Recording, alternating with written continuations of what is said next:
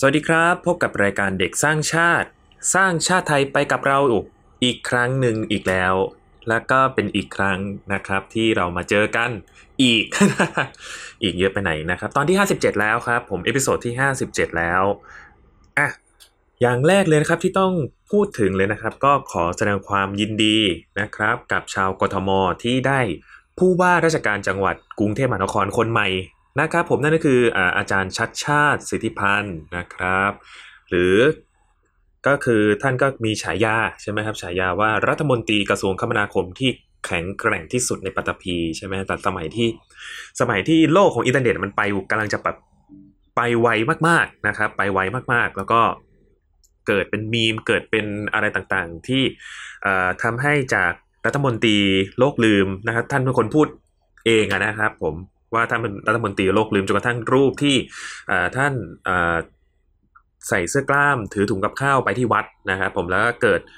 โลกโซเชียลก็ลุกเป็นไฟนะครับ เกิดมีมต่างๆ เกิดข้อเท็จจริงที่แต่งขึ้นต่างๆ มากมายที่แบบเป็นเรื่องตลกๆนะครับผมแล้วก็ตัวอาจารย์ชาติชาติเองเนี่ยก็ก็ได้สร้างผลงานนะครับผมสร้างผลงานมาตลอดจนกระทั่ง ได้ลงสมัครผู้ว่ากทมใช่ไหมครับ แล้วก็ชนะไปอย่างฉิวเฉียดจะบอกว่าฉิวเฉียด ก็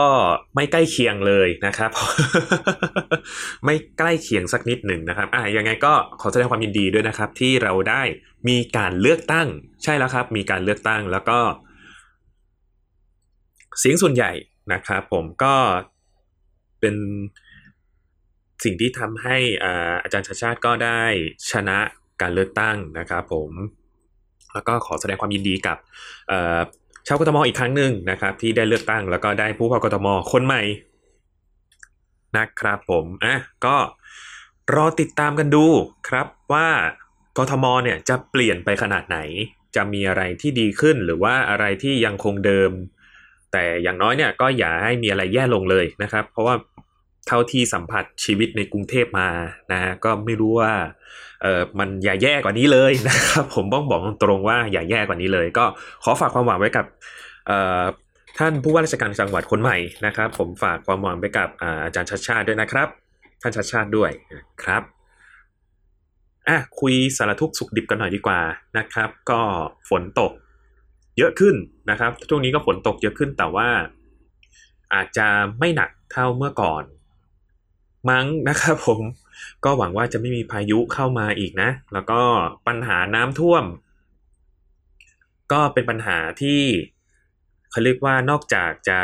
ส่งผลกระทบต่อการเดินทางนะครับผมแล้วก็ยังส่งผลกระทบต่อสภาวะจิตใจด้วยนะครับ ส่งผลต่อความเครียด ส่งผลต่ออะไรพวกนี้นะครับ ก็ยังไงก็ระวังกันด้วยนะครับ ช่วงนี้ก็พกร่มกันฝนนะครับ ติดตัวไว้ ก็ให้พกให้บ่อยเลยนะครับผมสำหรับคนที่ขับรถใช่ไหมครับ ก็ ปัญหารถติดน้ำท่วมอะไรอย่างนี้ก็ยังมียังมีเรื่อยๆนะครับ ส่วนตัวกด์เองก็โชคดีที่มีการ work from home นะครับก็ก็ดีไป แต่ว่ายังไงเราก็ต้องกินใช่ไหมครับ ค่าไฟก็ต้องใช้อะเนาะแล้วก็ค่อยๆดูแลกันไปนะครับ อะไรที่ประหยัดได้ก็ประหยัด นะฮะถึงแม้ว่าราคาน้ำมันเนี่ย มันจะขึ้นมากกว่าลงก็เถอะลงขึ้นเป็นบาทลงเป็นสตางค์อย่างเงี้ยก็ไม่ไหวเหมือนกันนะครับ ก็อันนี้ก็หวังว่า การมาของรถ EV รถไฟฟ้าเนี่ยรถรถพลังงานไฟฟ้า เอ๊ะเทสลาก็จดจดทะเบียนบริษัทในประเทศไทยแล้วนี่หว่าใช่ไหมครับผมก็อาจจะเป็นสาเหตุที่ทำให้น้ำมันถูกลงก็ได้นะ ใครจะรู้นะฮะหรือว่าเอ่ออาจจะมีการเปลี่ยนเอ่อปรับตัว กับกับยานพาหนะ ชนิดใหม่ที่กำลังจะมาถึงประเทศไทยเรานะครับ อาจจะไม่ได้มาแบบพรุ่งนี้หรอกแต่ว่า เราก็ต้องเริ่มปรับตัวกันได้แล้วนะครับ ผมไม่ว่าจะเป็นพลังงานสะอาดหรือว่าเป็นเรื่องของอุปกรณ์อะไหล่รถยนต์ที่ที่อาจจะมีการเปลี่ยนโครงสร้างสายการผลิตเปลี่ยนเศรษฐกิจประเทศเราไป อย่างนี้ก็รอดูกันต่อไปนะครับ ส่วนกายก็ เออเดี๋ยวต้องเอารถไปเข้าศูนย์แล้วนี่หว่า ก็มีรถฝากไปที่ศูนย์ก็ ก็ก็ก็เป็นอีกทางออกหนึ่งทางเลือกหนึ่งนะครับสำหรับการที่จะดูแลรักษารถยนต์ใช่ไหมครับ ก็เออพูดถึงรถไฟรถยนต์ไฟฟ้านี่ก็นึกถึงข่าวนึ่งขึ้นมาเลยนะครับว่า ตัวตัวรถเนี่ย ตัวรถมีรถไฟฟ้าชื่อดังยี่ห้อหนึ่งที่คนสนใจกันใช่ไหมครับผม ก็เรารู้กันอยู่ว่ารถ ยี่ห้อเนี้ยเป็นรถอ่ารถที่ถูกนะครับ ราคาย่อมเยาอาจจะไม่ไม่สเปครถเนี่ยอาจจะไม่เท่าเทสลาแต่ก็อะน่าสนใจอะไรพวกนี้นะครับ ปรากฏว่ารถคันนี้ก็จากผู้ใช้ท่านหนึ่งนะครับ รถคันนี้ก็ขับฝ่าต่อไม้ใช่ไหมครับผมแล้วก็ทำให้แบตเตอรี่เสียหาย ทำให้มีค่าเปลี่ยนแบตประมาณห้าแสนโอ้ตายหาแล้วจะทำไงดีวะเนี่ยนะครับ ก็มันก็เป็นทุกอย่างอะครับ มีข้อดีข้อเสียกันหมดใช่ไหมครับ บางอย่างมันก็ต้องแลกมาด้วยค่าใช้จ่าย บางอย่างมันด้วยต้องแลกด้วยการได้อย่างเสียอย่างละกันนะครับ มันอาจจะไม่ได้เป็นคำตอบสำหรับทุกคนก็ได้นะครับ ผม ในเรื่องการใช้รถยนต์ไฟฟ้า แต่มาคิดอีกมุมหนึ่งอะถ้าเราไม่ขับที่เออมันคืออุบัติเหตุใช่ไหมครับผม แต่ถ้าเราเลี่ยงได้ปัญหาอะไรพวกนี้ครับผมคือคือมันไม่ใช่ว่ารถทุกคันนะจะเจอต่อไม้และเกี่ยวแบตเตอรี่พังอะไรอย่างเงี้ยนะครับผมทุกคันใช่ไหมเพราะฉะนั้นเนี่ยเรื่องอุบัติเหตุนะครับผมมันอาจจะมาจากคุณภาพชีวิตที่ดีก็ได้นะ ใครจะรู้ ถ้าเราไม่แบบว่าไปไปจงใจขับชนเองหรือว่าอะไรพวกนี้นะครับ อุบัติเหตุก็คืออุบัติเหตุใช่ไหมครับบางทีสาเหตุเนี่ยมันอาจจะมาจากคุณภาพชีวิต เราที่มันยังต้องปรับปรุงอยู่ก็เป็นได้นะครับ อะไรพวกนี้แหละครับผมเป็นปัญหาที่หนึ่งเลยนะ เราไม่สามารถแก้ไขได้ภายในวันสองวันนี้หรอกนะครับสองก็คือเราตัวคนเดียวด้วยไม่สามารถที่จะแก้ไขได้เหมือนกันนะครับ เพราะฉะนั้นเนี่ยก็ อาจจะต้องฝากให้คนที่เขาดูแลเราอะครับ คนที่เราจ่ายภาษีให้ คนที่เรายอมลดสิทธิอะไรบางอย่าง เพื่อที่จะให้เขาดูแลเรานะครับ ก็เป็นความหวังของพวกเราใช่ไหมครับ ผมที่จะมีชีวิตที่ดีขึ้นนะครับ ไม่ว่าจะไม่ใช่แค่ในกรทมนะครับก็คือทั้งประเทศไทยเลยนะครับ เอาละครับผม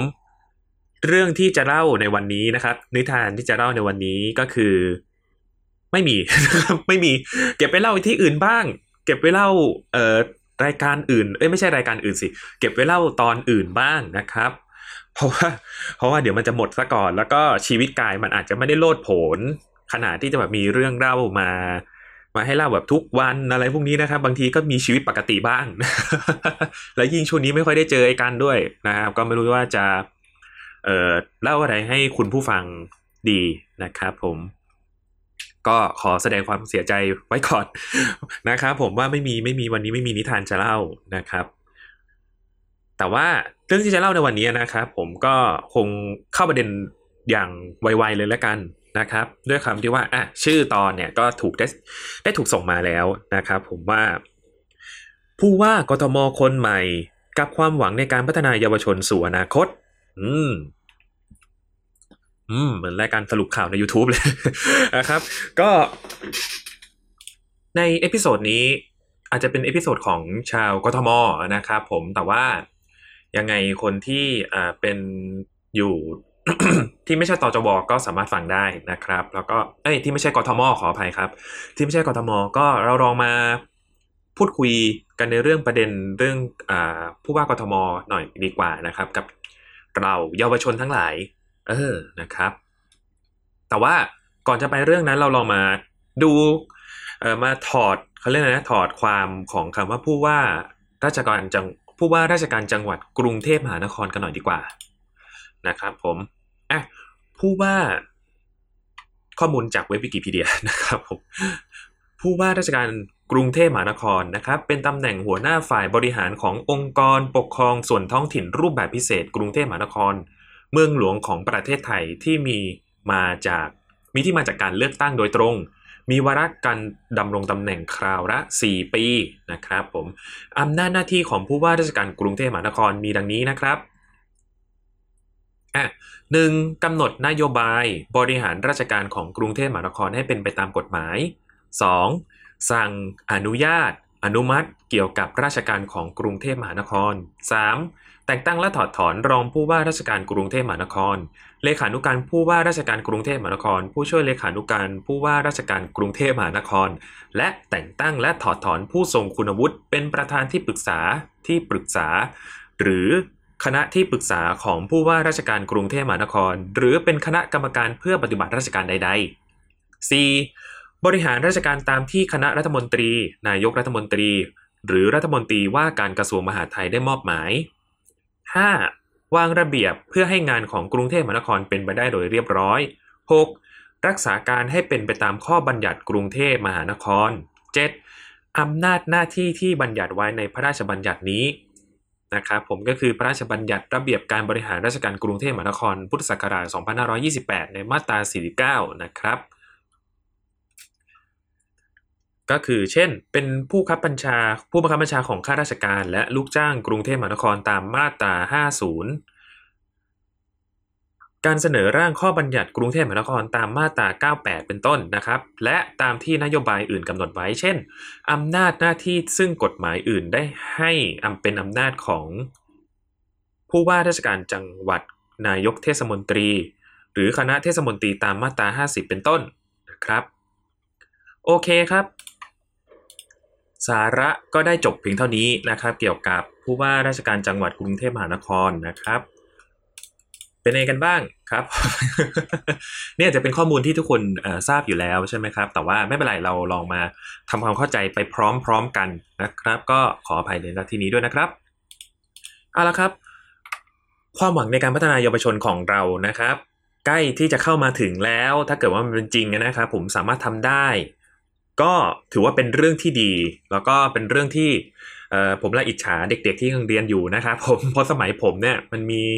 เราก็จะเห็นปัญหาอะไรหลาย ๆ อย่างใช่ไหมครับจากที่เคยเล่ามาหรือว่าจากที่เคยได้ยินในข่าว ใช่ไหมครับผมทีนี้เนี่ยชาวกทมนะครับ หรือว่าเยาวชนในกทมเนี่ยก็จะได้ มีอะไรหลาย ๆ อย่างที่จะพัฒนาขึ้นนะครับ ซึ่งเราลองมาพูดถึงปัญหาเอาที่แบบนึกกันสด ๆ เลยนะ ไม่ไม่ได้เปิดสคริปต์ไม่ได้เปิดอะไรหนึ่งสองซ้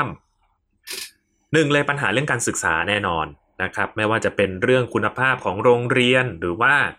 อุปกรณ์การเรียนสื่อการสอนต่างๆนะครับ เรื่องโรงเรียนเลย พอเราพูดถึงเด็กเราจะพูดถึงเรื่องโรงเรียนก่อนถูกไหมครับสองการเดินทางไปโรงเรียน ใช่ไหมครับ การเดินทางไปโรงเรียน การเดินทางไปโรงเรียนนะครับ เราจะสามารถรู้ได้ไงว่าเราจะสามารถไปเรียนได้อย่างปลอดภัย โดยที่เราไม่ได้เจอฟุตบาทห่วยแตก หรือว่าวินมอเตอร์ไซค์ขับบนทางเท้า น้ำท่วมอ่าอันนี้คือขาไปใช่ไหมครับ ผมว่ารถติดอะไรอย่างนี้ รถไฟฟ้าที่ที่มีราคาแพง ที่มีราคาแพงพออะแพง พอไม่ขึ้นรถไฟฟ้าเสร็จเอาไปขึ้นรถเมย์ก็ได้รถเมย์ก็ เก่าควันดำที่ไม่เจอกันนะครับ ที่ไม่เจอควันดำรถเมย์ก็เก่าอะไรอย่างเงี้ยเราเราเลย โอ้ยปวดหลัง เราเลย ไม่รู้ว่าเราจะสามารถไปโรงเรียนได้อย่างกระจิกมีกระจิกกระใจไปเรียนได้ขนาดไหนใช่ไหมครับผมอะไปโรงเรียนเสร็จ ไปถึงโรงเรียนอ่าเจออุปกรณ์การเรียนที่ โอ้โห ทันสมัยมากเลยนะครับ ทันสมัยมากเลย ก็ เราก็เรียนไปนะครับ เสร็จปั๊บขากลับ ถ้าเอ่อถ้าเกิดว่านักเรียนที่ไม่ได้มีกิจกรรมอะไรเป็นพิเศษนะครับผมไม่ได้เรียนพิเศษ ไม่ได้ซ้อมกีฬาไม่ได้ซ้อมดนตรี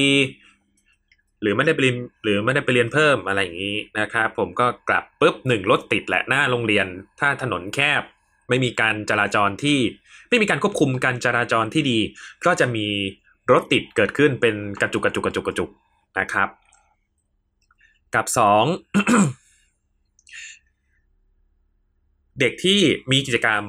ใช่ไหมครับ แล้วกลับบ้านในเวลาที่มืดค่ำเลยหกโมงเย็นเป็นต้นไปอะไรอย่างนี้นะครับ กลางค่ำกลางคืนนะครับ ไม่ว่าจะเป็นนักเรียนหญิงนักเรียนชายนะครับ ความสว่างของไฟ หรือว่าเอ่อ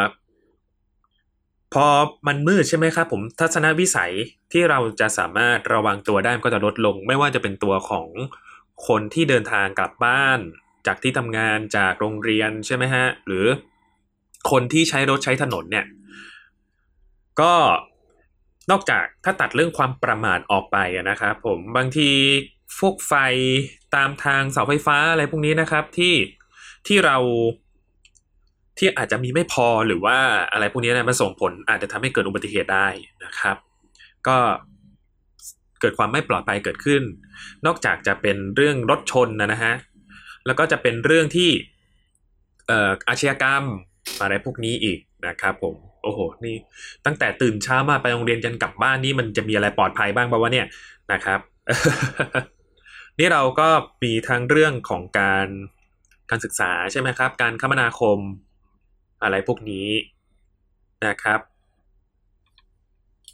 แล้วก็รวมถึงเรื่องสิ่งแวดล้อมด้วยนะครับ สิ่งแวดล้อมด้วยที่ที่พูดมาทั้งหมดนะครับ ปัญหาเนี่ยมันมีอะไรหลาย ๆ อย่างเลยที่เราต้องได้รับการแก้ไขแล้วก็พัฒนาใช่ไหมครับผมสำหรับเยาวชนเรา นี่ล่าสุดนี้ก็มีนักเรียนข้ามทางม้าลายใช่ไหมครับผมวิ่งแล้วนะ วิ่งข้ามทางมาลายก็ยังมีเออรถมอเตอร์ไซค์มาเฉียวนะครับ ดีว่าน้องนักเรียนเนี่ยก็เออไม่ถึงแก่ชีวิตนะครับผมแต่ว่าเออตัวมอเตอร์ไซค์ก็พุ่งแล้วก็สไลด์ล้มไปบนถนนนะครับผมหรือว่ากฎมันมีไว้ให้แหกจริงๆวะเพราะว่าแบบปัญหาอะไรแบบเนี้ยผู้ว่าผู้ว่าแบบ ชาติหน้ามาก็ก็ไม่สามารถแก้ได้ถ้าเกิดว่าคนมันจะห่วยแตกอย่างเงี้ยนะครับผมเพราะฉะนั้นเนี่ยบางอย่างเราสามารถพัฒนาได้ด้วยตัวเองนะครับ เราจะหวังพึ่งแต่คนโน้นคนนี้มาดูแลเนี่ยอันนี้ก็ไม่ใช่ก็ไม่ถูกซะทีเดียวนะครับ แล้วก็ปัญหาอีกอย่างหนึ่งนะครับที่ถึงอาจจะไม่ได้เกี่ยวข้องโดยตรงกับเยาวชน แต่ว่าทุกสิ่งทุกอย่างเนี่ย ประเทศเนี้ยกทมประเทศนี้ หรือทุกจังหวัดมันมันมันรันด้วยระบบนี้ครับ นั่นก็คือระบบราชการ เวลาเราจะไปทำบัตรเอ่อประชาชนหรือว่าเราจะในพวกนี้เราจะยังรู้สึกว่าระบบราชการเป็นอุปสรรคอยู่ไหมนะครับ ถ้าเกิดว่ามันยังเป็นอุปสรรคอยู่ แสดงว่าอาจจะต้องเข้าไปเปลี่ยนด้วยนะครับผมเพราะว่าอย่างน้อยเนี่ยเออเราไม่สามารถที่จะ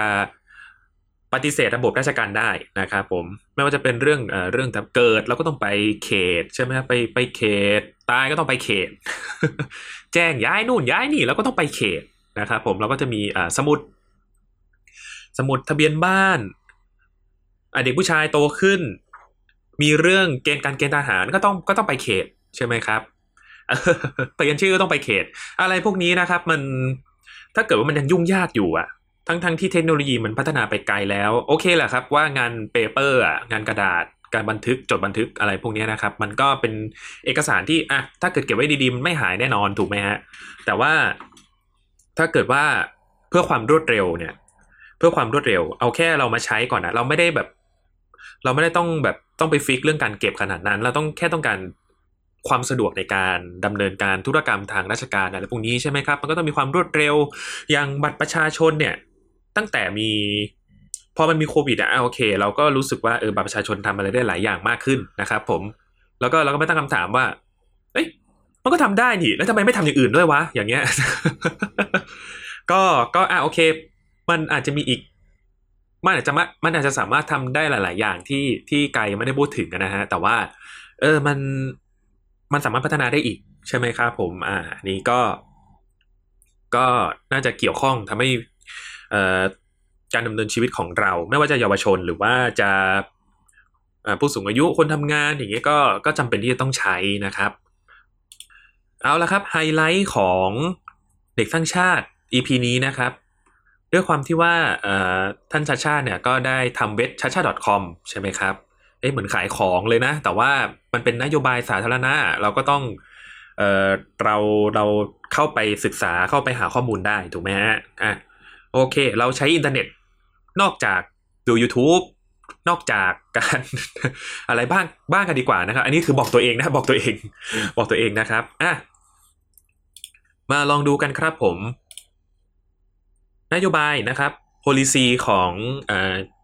ในเว็บชัดชาติ .com นะครับผมโอ้น่าสนใจหลาย น่าสนใจหลาย น่าสนใจหลายอย่างเลยนะครับผมนโยบายของชาติชาติ คัดสรรกลั่นกัน อันนี้คือข้อความในเว็บนะครับผม คัดสรรกลั่นกรองจากปัญหาจริง ของชาวเมืองกรุง ผ่านอาสาสมัครและการเข้าพื้นที่พบกับคนที่อยู่อาศัยทั่วกรุงเทพ อยู่บนรากฐานของข้อมูลสถิติที่เป็นวิทยาศาสตร์ คิดสร้างสรรค์ร่วมกับนักวิชาการชั้นแนวหน้าจากหลายสถาบันการศึกษา และพร้อมที่จะลงมือดำเนินการทำได้ทันทีด้วยฝีมือของผู้บริหารคุณภาพ โอ้นะครับ แค่นี้ก็เป็นคำอธิบายที่สั้นๆ และได้ใจความ นะครับ ขอชมเลยโอ้หน้าเว็บสวยเหมือนกันนะเนี่ย คือชมในฐานะคนทำเว็บนะ ก็ดูนโยบายตามหมวดหมู่นะครับผม ทั้งหมดมี 214 นโยบายนะครับอ่ามาดูกันครับ มีปลอดภัยดี 34 นโยบาย สร้างสรรค์ดี 20 นโยบาย สิ่งแวดล้อมดี 34 นโยบาย เศรษฐกิจดี 30 นโยบาย เดินทางดี 42 นโยบาย สุขภาพดี 34 นโยบาย โครงสร้างดี 34 นโยบาย เรียนดี 29 นโยบาย บริหารจัดการดี 31 นโยบาย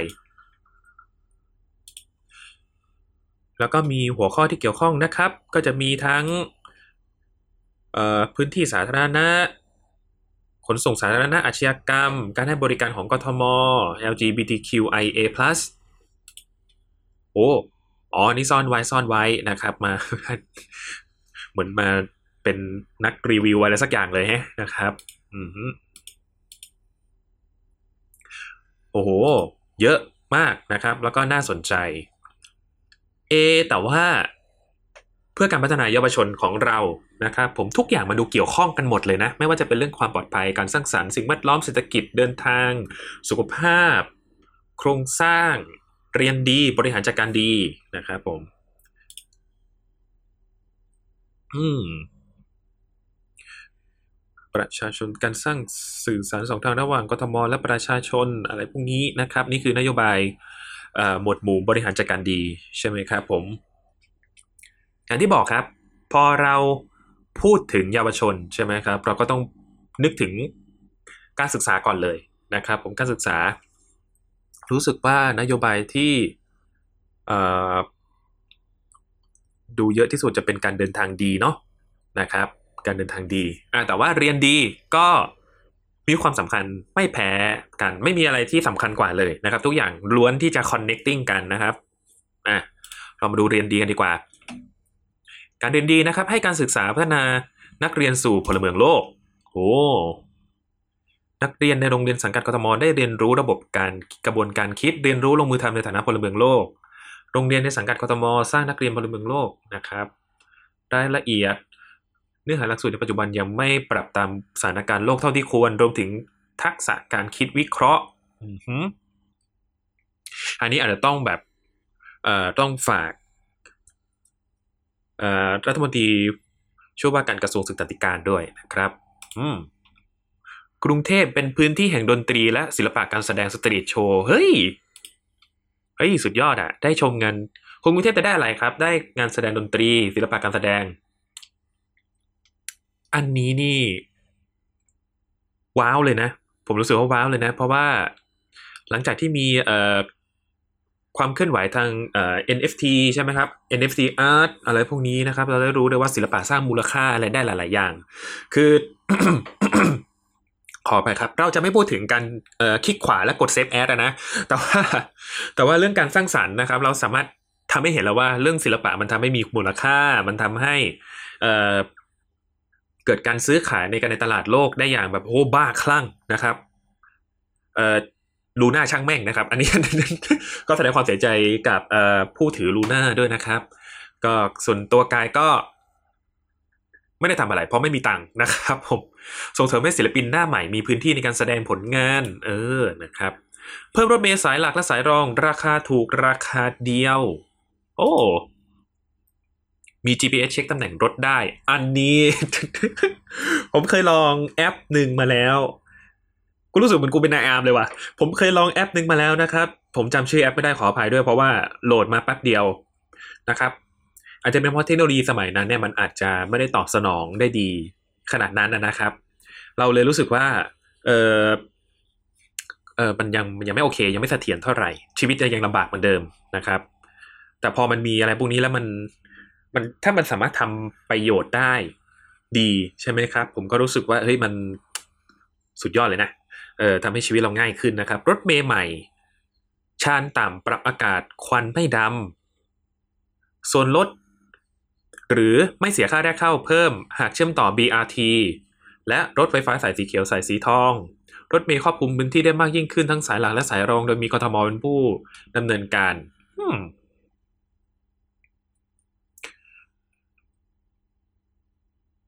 รถชานต่ำ Universal Design ปรับปรับอากาศใช้พลังงานไฟฟ้าว้าวนะครับสุดยอด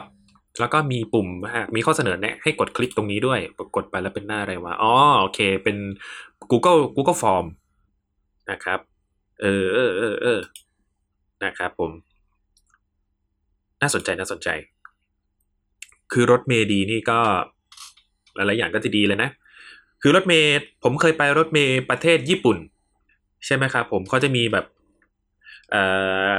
แต่ตอนที่ไปอะมันเป็นแบบเราซื้อพาสไปใช่ไหมครับผมก็เหมาเหมาทั้งวันแล้วก็ไปนู่นไปนี่อะนะครับผมซึ่งรถเมย์ญี่ปุ่นบอกเลยว่าโอ้โหโคตรโคตรโคตรสบายโคตรอยากนั่งนะครับ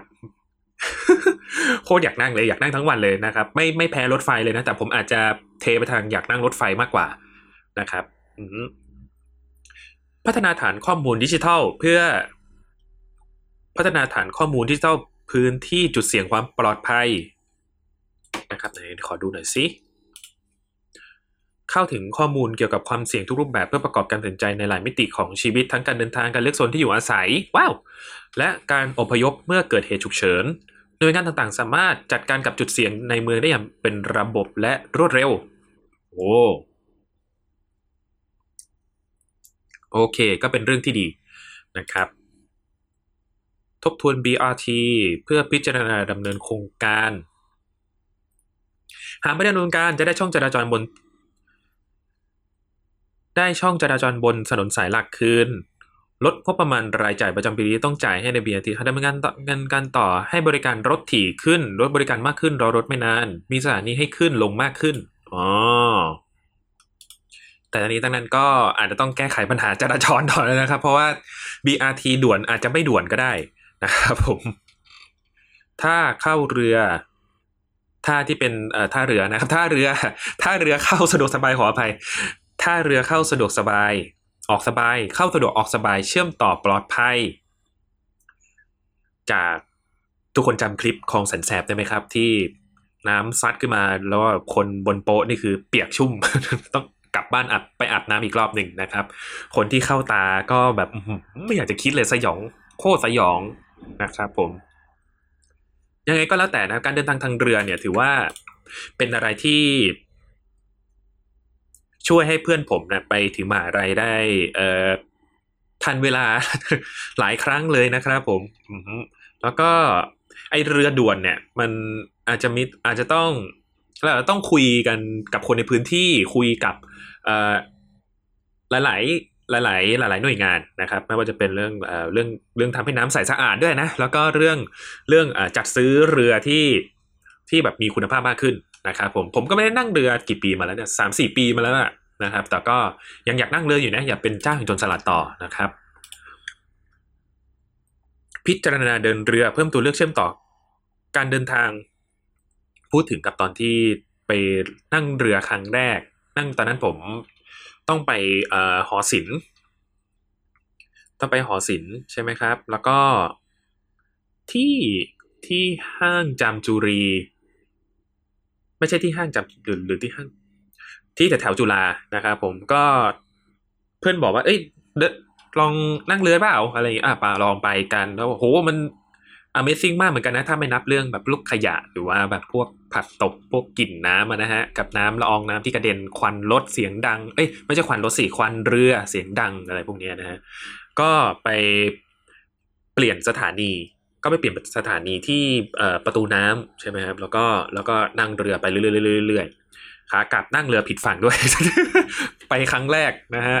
แล้วก็แบบไอ้ไอ้เพื่อนก็มึนๆเหมือนกันนะครับไอ้เพื่อนก็จำผิดเหมือนกัน รถไฟสายสีเขียวประชาชนต้องได้ประโยชน์สูงสุดนะครับอืมเข้าถึงรถไฟฟ้าได้มากยิ่งขึ้น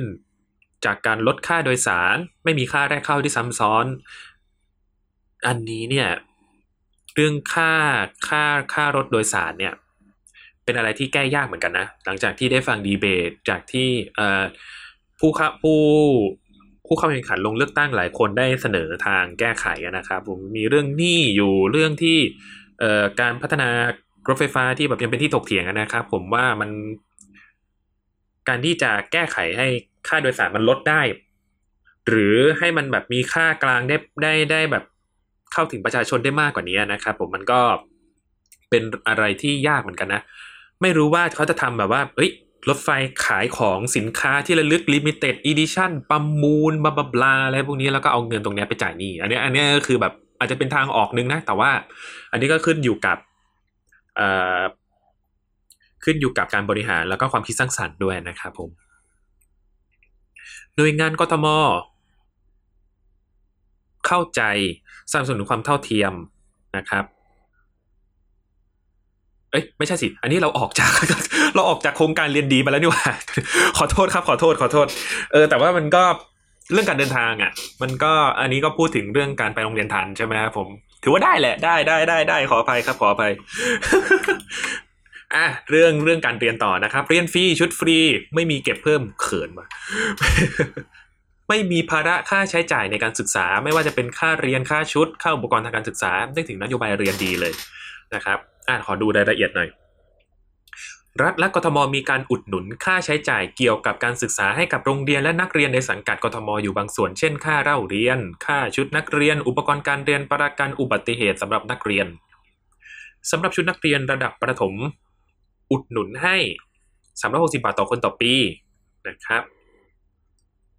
กทมจะจัดหาซื้อชุดพละหรือชุดลูกเสือให้อีกหนึ่งชุดนะครับ ดังนั้นกทมจะต้องเพิ่มเติมสนับสนุนเพื่อให้ครอบคลุมค่าใช้จ่ายทั้งหมดที่เกี่ยวกับการเรียนนะครับ เช่น ได้แก่ เพิ่มการอุดหนุนค่าชุดนักเรียนอืมก็คือไม่ใช่ค่าเทอมแต่ว่าเป็นค่าค่าค่าชุดนักเรียนนะครับผม ต่อไปครับ โรงเรียนจะเป็นแหล่งโภชนาการที่มีคุณภาพ ทั้งมื้อเช้า และมื้อกลางวัน โอ้ถาดหลุม คลาสสิก คลาสสิกถาดหลุม นะครับเออแต่ว่าตอนพอมาขึ้นมัธยมเราก็จะเป็นการซื้อซื้อเอ่อซื้อซื้อกับข้าวเองนะครับก็จะมีแม่ค้ามาขายในโรงอาหารนะเนาะแต่ว่ามื้อกลางแต่ว่ามื้อมื้อเช้ามื้อกลางวันในในโรงเรียนเนี่ย ก็ตรงโรงเรียนประถม เท่าที่จำได้นะก็จะมีอยู่ไม่กี่เมนูที่แบบจะมีคนต่อแถวเติมกัน นะครับ จะมีเพื่อนนักเรียนไปต่อแถวเติมข้าวกัน after school โปรแกรมเรียนเล่นหลังเลิกเรียน เฮ้ยเฮ้ยเฮ้ยเฮ้ยเอาดีว่าคุณกรุงเทพนะครับก็พื้นที่ในการดูแลรักษาความปลอดภัยของนักเรียนในขณะที่รอผู้ปกครองเลิกงาน ลดภาระค่าใช้จ่ายในการดูแลบุตรหลานให้กับผู้ปกครอง อันนี้เนี่ยไม่ต้องอ่านรายละเอียดเลย เราเราพอจะนึกภาพออกเลยเนาะว่าหลังจากที่เราเรียนเสร็จแล้ว เราก็จะมี เออไม่ว่าจะเป็นอันนี้อาจจะเป็นแบบการแก้ไขปัญหาแบบเด็กเข้าร้านเกม เด็กเข้าร้านเกมอะไรพวกนี้นะครับสมัยปัจจุบันร้านเกมสูญพันธุ์ยังไม่สูญพันธุ์หรอกนะครับ แต่ว่ามันก็ไม่ได้เห็นปัญหาอะไรขนาดนั้นแหละเป็นร้านเลยเหรอพี่เราก็จะได้เห็นคลิปนั้นแล้วเนาะก็อาจจะเป็นเพราะว่าเอ่อคอมพิวเตอร์ PC personal computer เนี่ยก็เข้าถึงได้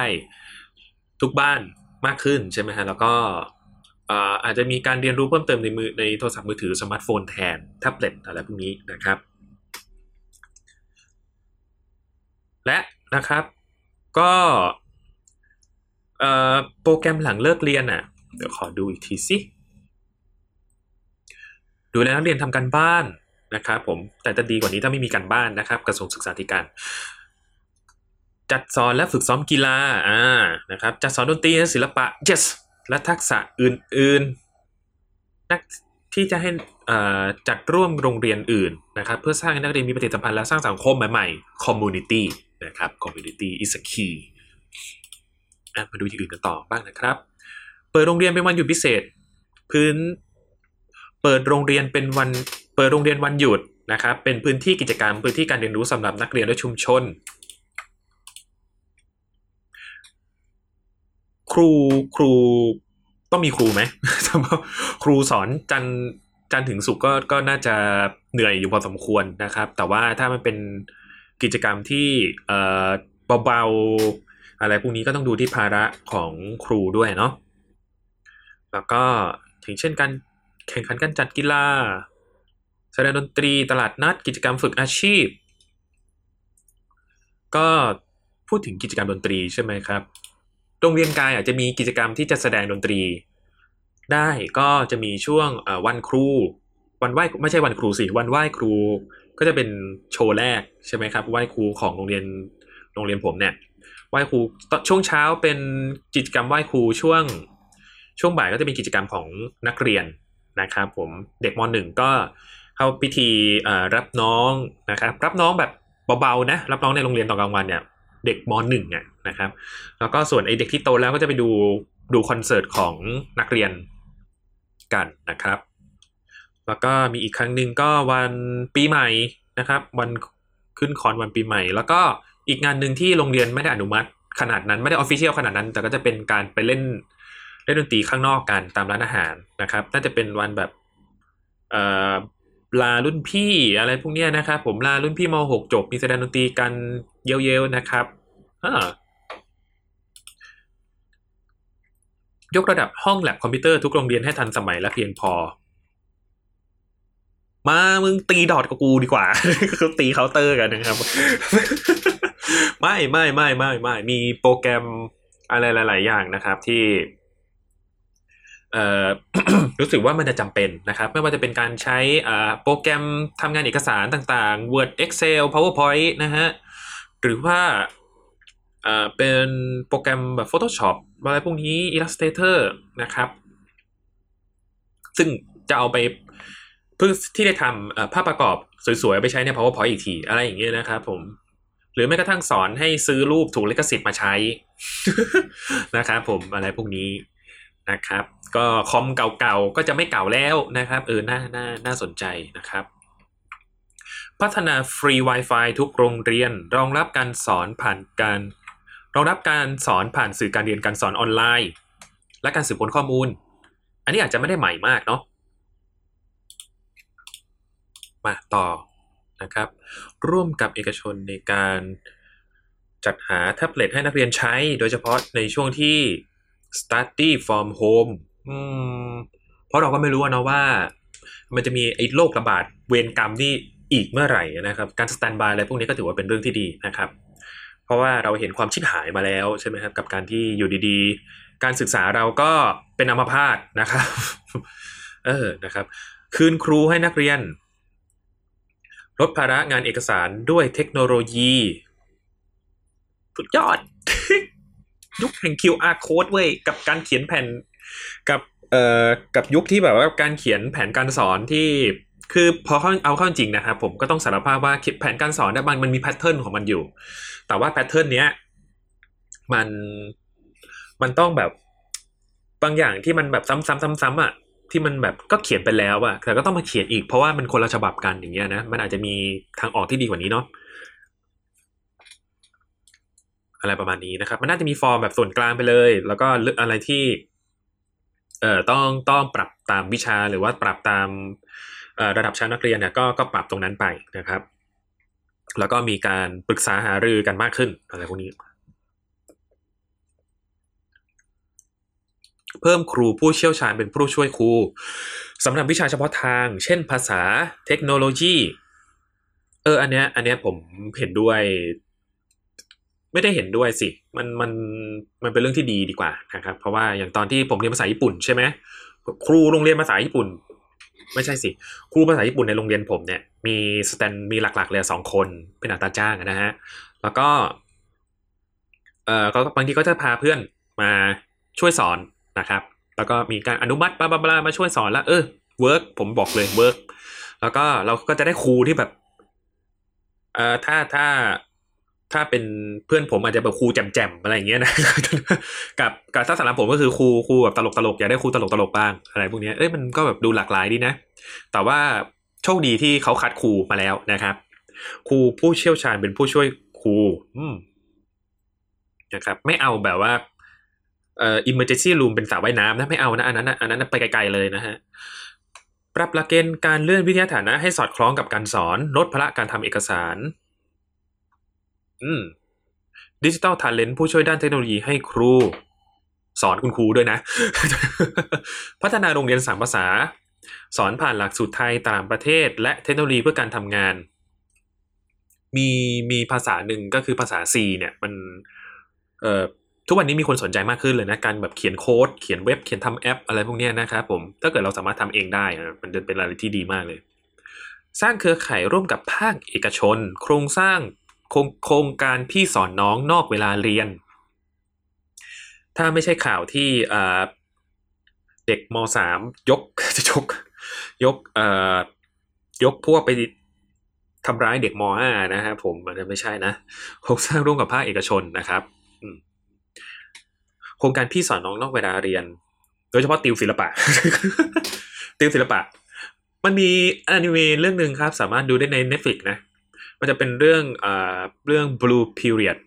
นะครับ Blue Period เป็นเรื่องของอ่านักเรียนมปลายคนหนึ่งที่เขาจะต่อ ต่อเรียนต่อมหาลัยในสาขาศิลปะนะครับ แล้วเราเขาก็จะมาแบบขุดเจาะลึกว่าชีวิตนักเรียนที่แบบจะเข้าโรงเรียนมหาลัยวิทยาลัยศิลปะเนี่ยต้องเจออะไรบ้าง แล้วก็แบบฟ้าเหนือฟ้าอะไรพวกนี้นะครับ ก็เออเนี่ยแหละ มันน่าจะเป็นแนวแนวๆนั้นได้เลยเหมือนกันนะเนี่ยที่แบบเฮ้ย ไอเด็กคนนี้มันเก่งกว่าเราไอนี่มันอัจฉริยะอะไรเงี้ยอาจจะมีการแลกเปลี่ยนความรู้กัน เออเออน่าสนใจนะครับ โรงเรียนประสิทธิภาพสูงด้วย Open Data ข้อมูลโรงเรียนสังกัดกทมที่เปิดเผย และประชาชนมีส่วนร่วมได้ อันนี้ขอดูหน่อย ข้อมูลโรงเรียนในสังกัดกทมบางโรงเรียนขาดกระบวนการการเปิดเผยทำให้เข้าถึงข้อมูลได้ยาก ส่งผลให้กระบวนการมีส่วนร่วมในการพัฒนาโรงเรียนไม่สามารถเกิดขึ้นได้ อืม ดังนั้นนะครับกทมจะเปิดเผยข้อมูลของโรงเรียนในมิติต่างๆ เช่นการใช้งบประมาณ แผนการดำเนินชีวิตตัวชี้วัดผลสำลิดการการศึกษาผล การประเมินคุณภาพโรงเรียนขึ้นอยู่กับขึ้นอยู่บนคลาวพร้อมกับการแสดงผลของแดชบอร์ดที่สามารถเข้าใจได้ง่าย เพื่อให้เกิดการทำงานร่วมกันระหว่างภาคส่วนต่างๆ เช่น โรงเรียน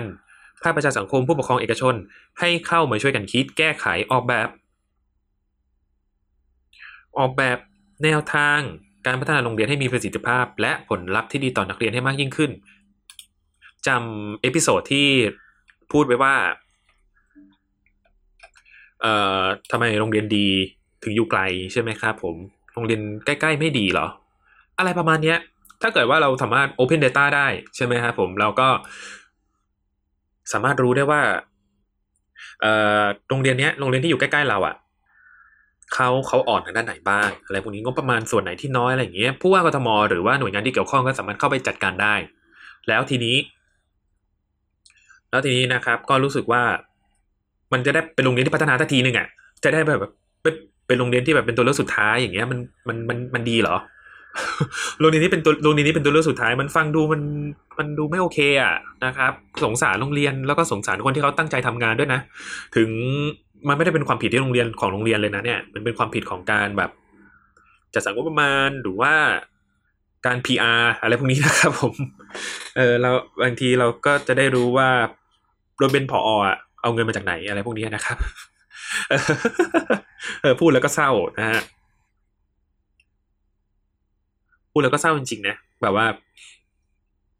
ตอนที่ผมไม่ได้ไปค่ายประชิม นิเทศที่สุโขทัยใช่ไหมค่ายมีสามวันเงิน เงินไม่ต้องแบบหลายบาทอยู่แล้วอะแต่ปรากฏว่าการประชิมนิเทศผมเป็นงานพรอมโง่ๆงานหนึ่งอย่างเงี้ย คือสนุกก็ส่วนสนุกแหละ เพราะว่าเราเราเราสนุกกันเองอะนะครับ เออน่าน่าเสียดายนะครับ อืม แถมที่จัดงานพรอมก็เป็นในอยู่ในโซนของมหาวิทยาลัยด้วยนะ เออ เอาเข้าไปนะครับ งานพรอมเป็นโต๊ะจีน อะไรประมาณนี้นะครับ แล้วก็อีกอันนึงเราก็รู้สึกว่าแบบไอโรงเรียนสมมติเราจะย้ายบ้านใช่ไหมโรงเรียนเราจะย้ายบ้านไปตรงที่โรงเรียนเปลี่ยนโรงเรียนไปด้วยอะไรพวกนี้นะครับ เราจะได้รู้ด้วยว่าแบบโรงเรียนนี้เขามีผลสำลิดทางการศึกษาทางด้านไหนนะครับ ทุกวันนี้นะครับ Open Data ที่เราสามารถพบเจอได้จริง ๆ นะครับ นั่นก็คือการที่โรงเรียนมีไวนิวประกาศว่าเด็กโรงเรียนกู สอบติดที่ไหนบ้าง มาหัวกินมาแบบ หน้าเด็กก็แบบโสมๆไม่อยากถ่ายรูปอย่างเงี้ยสงสารน้องนะครับ แล้วก็แบบชื่อเบลเลอร์เธออย่างเงี้ยเขารู้จักกันทั้งตำบลก็คือรู้แหละว่าจะอวดนะครับผม แต่ว่าก็ ไม่เคยมีรูปขึ้นหน้าโรงเรียนเหมือนกัน ซึ่งก็เป็นเรื่องที่ดีนะ แล้วก็แต่ก็คืออยากรู้เหมือนกันนะว่าเออผู้ฟังท่านใดที่แบบเคยมีหน้าขึ้นอยู่บนแบบ ไวนิลโรงเรียนอะไรพวกนี้คือแบบเขาถามก่อนแม่หรือว่าเขาอยู่เขาเอารูปไปเลยอะไรพวกนี้เพราะว่า Data อะไรพวกนี้ข้อมูลอะไรพวกนี้โรงเรียนเขาเก็บไปอยู่แล้วถูกไหมอืมนะครับ ก็ถ้าเขาขอก่อนก็ดีแหละถ้าเขาไม่ได้ขอนี่ก็ต้องมีมวยกันบ้างนะฮะเออต่อไปครับ พัฒนาการเรียนการสอนในโรงเรียนด้วยแนวคิดโรงเรียนแห่งการเรียนรู้อะอันนี้เข้าใจง่าย ๆนะครับศูนย์พัฒนาเด็กอ่อนอืม ส่งเสริมหลักสูตรคิดเป็นทำเป็นเรียนรู้เป็นสำหรับเด็กช่วงอายุ 0-8 ปี ห้องสมุดเคลื่อนที่เหมือนนึกถึงค่ายห้องสมุดที่เพื่อนผมไปเลยนะฮะดูแลห้องสมุดชุมชน ห้องสมุดออนไลน์ เพิ่มฟังก์ชันใช้ห้องสมุดเป็น co-working space อันเนี้ยอันนี้เราอาจจะต้องปรับความเข้าใจกันใหม่ไหมว่าเออ การถกเถียงเนี่ยมันนำมาซึ่งซึ่งสิ่งใหม่ใช่ไหมครับผม เพราะฉะนั้นห้องสมุดอาจจะต้องจัดโซนไว้สำหรับพูดคุยสนทนาแลกเปลี่ยนความรู้ ได้มากกว่าการที่แบบว่าคุยกันแล้วก็มีเจ้าหน้าที่เดินเข้ามาจุ๊จุ๊จุ๊จุ๊จุ๊จุ๊จุ๊ชูจุ๊จุ๊จุ๊จุ๊อย่างเงี้ยก็ก็ก็ลองดูนะครับ ผมว่าน่าสนใจนะกับเรื่องห้องสมุดนะครับ ฝึกอาชีพ ทักษะยุคใหม่ตอบโจทย์ตลาดงานอะอันนี้อาจจะใกล้เคียงกับข้อนี้วิชาศิลปะนอกห้องเรียนส่งเสริมความคิดความสร้างสรรค์ผ่านแนวร่วมศิลปินทั่วกรุง Art Market is the best นะครับผม Art Market Art Market is the best ต้องบอกว่าตลาดตลาดขายงานศิลปะเนี่ยผมคิดว่า work เลยนะ เพราะฉะนั้นนะครับวาดงานให้เป็นต้องขายให้เป็นด้วยนะ ต้องขายเป็นด้วยนะ เอาเข้าจริงนะว่ารูปสวยมาก แต่ว่าแบบถ้าแบบเราเราไม่มีความรู้ทางด้านการขายของนี่ก็ตายเหมือนกันนะ จากประสบการณ์นะครับผม เพิ่มกิจเอ่อเพิ่มขยายขีดความสามารถของโรงเรียนและศูนย์ฝึกอาชีพปทมนะครับ ให้สามารถดูแลและฝึกทักษะคนพิการ หลักสูตรการเรียนร่วม